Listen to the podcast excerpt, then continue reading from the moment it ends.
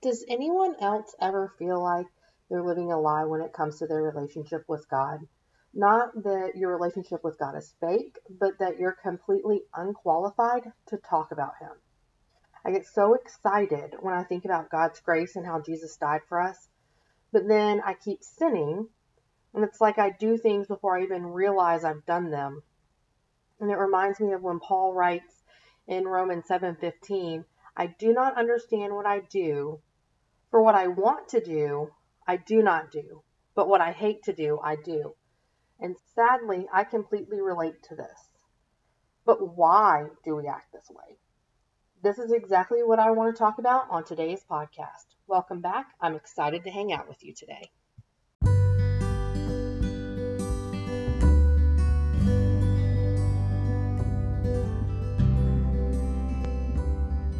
Hey y'all, my name's Kelly. I'm your host, and I'm super excited to have you here for my podcast. I am a wife, a mom, and a full time respiratory therapist, just striving every day to live a Christ centered life. And I just want to dive in and see what that looks like for me. So I am excited to have you on this journey, and whether you are new to your relationship with God or whether you guys are old friends, I'm excited to learn and grow together. So just grab your coffee, grab your friends, and let's hang out.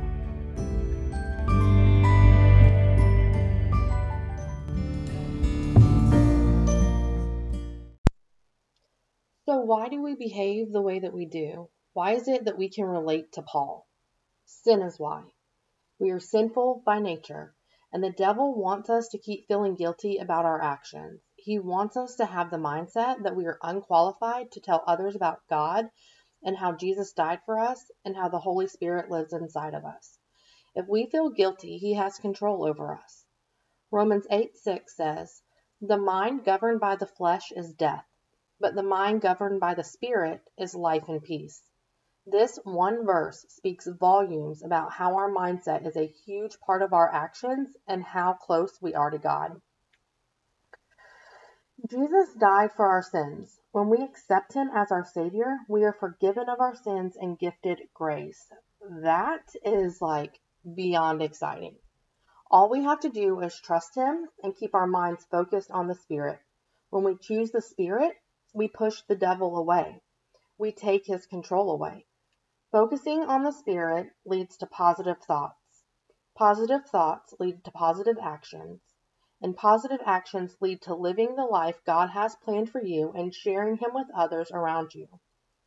Having a mind that is focused on the Spirit gives us the tools we need to be on the mission field. This topic is very personal to me. I struggle every day with feeling like a fraud when it comes to my Christianity. I worry a lot, I have anxiety, I overeat, and I don't treat my body like the temple that it is. I can be hurtful with my words. I'm human and I have my struggles. But I know that all of these things can be traced back to a negative mindset, and that allows me to be intentional about surrendering my life and struggles to God. When my mind isn't focused on the Spirit, I'm allowing Satan the opportunity to come in and wreak havoc. We are all sinful by nature, and when we continue to sin, Satan uses these chances to remind us that we're not worthy of God and His grace. If we aren't careful, we can let this get the best of us. One thing leads to another, and before we know it, we don't even realize we're sinning because we've somehow managed to justify our behaviors as quote unquote not that bad. We start to see the world through the flesh and not the spirit. It's hard to deny ourselves. It's hard to go against the grain. But Jesus told his disciples in Matthew 16:24, "If anyone wants to come after me, he must deny himself and take up his cross and follow me." This is hard, but it's worth it. And an amazing thing about Jesus is that he knew we would never be sinless or deserve his grace, but he died for us anyways. To me, that is just completely mind blowing. When we continue to choose ourselves over Jesus, we miss out on the plan that God has for us. We were made for a purpose. Our lives have a value. God wants to prosper us and not to harm us. When we continuously move away from Him and His will for our lives, we miss out on a ton of blessings. When we stop seeing sin as sin, we begin to be more accepting of the changing world around us. We make justifications for our actions and the actions of those around us. As we become more worldly, we lose the meaning of joy. We seek happiness in things and experiences, and happiness is fleeting. That is just something that's moment to moment. Seeking Jesus continuously will bring us true confidence and joy. It will bring us peace and eternal life. Those things are long lasting.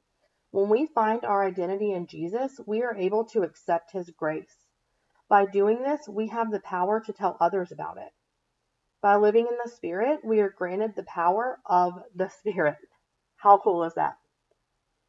We know we fall short, but we also know what He has to offer.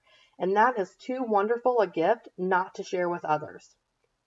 Surrendering our lives to Jesus and striving each day to spend time with Him and be more like Him grows our relationship with Him. We will never feel like we are fully worthy to spread the Word of God or even exist in His presence. That's just part of being human and living in an imperfect world where Satan can still walk around and say whatever he wants to say. The truth is, is that we aren't worthy. But when we seek to spend time with God and become as much like Him as possible, our relationship with Him will grow. We will have peace even on our darkest days. We will have joy so abundant that we can't help but share it with others. It's something that they will be able to see even before we start talking.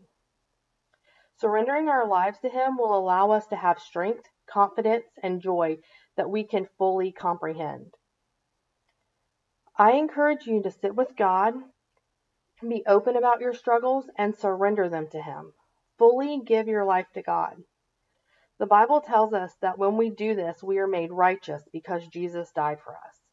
It's time to stop letting the devil have control of our minds and give that control back to God. So that's all I have for you today. Thank you for hanging out with me. For full blog posts, check out my website, mrskellythomas.com, and I cannot wait to hang out with you next week. If you are struggling with sin and want to ask for forgiveness, this is a simple prayer that you can pray. Father, I come to you today asking you for forgiveness. I want to turn away from my sins and obey you. I surrender my struggles to you. Please allow me to have the same grace and mercy on myself and others that you have shown me. Thank you for your forgiveness. Amen. And if you are wanting to accept Jesus as your Savior for the first time in your life and you're wanting to make that commitment to have Him lead your life, this is a simple prayer that you can pray to start your journey of living in the Spirit. Father, I admit that I'm a sinner and I need you.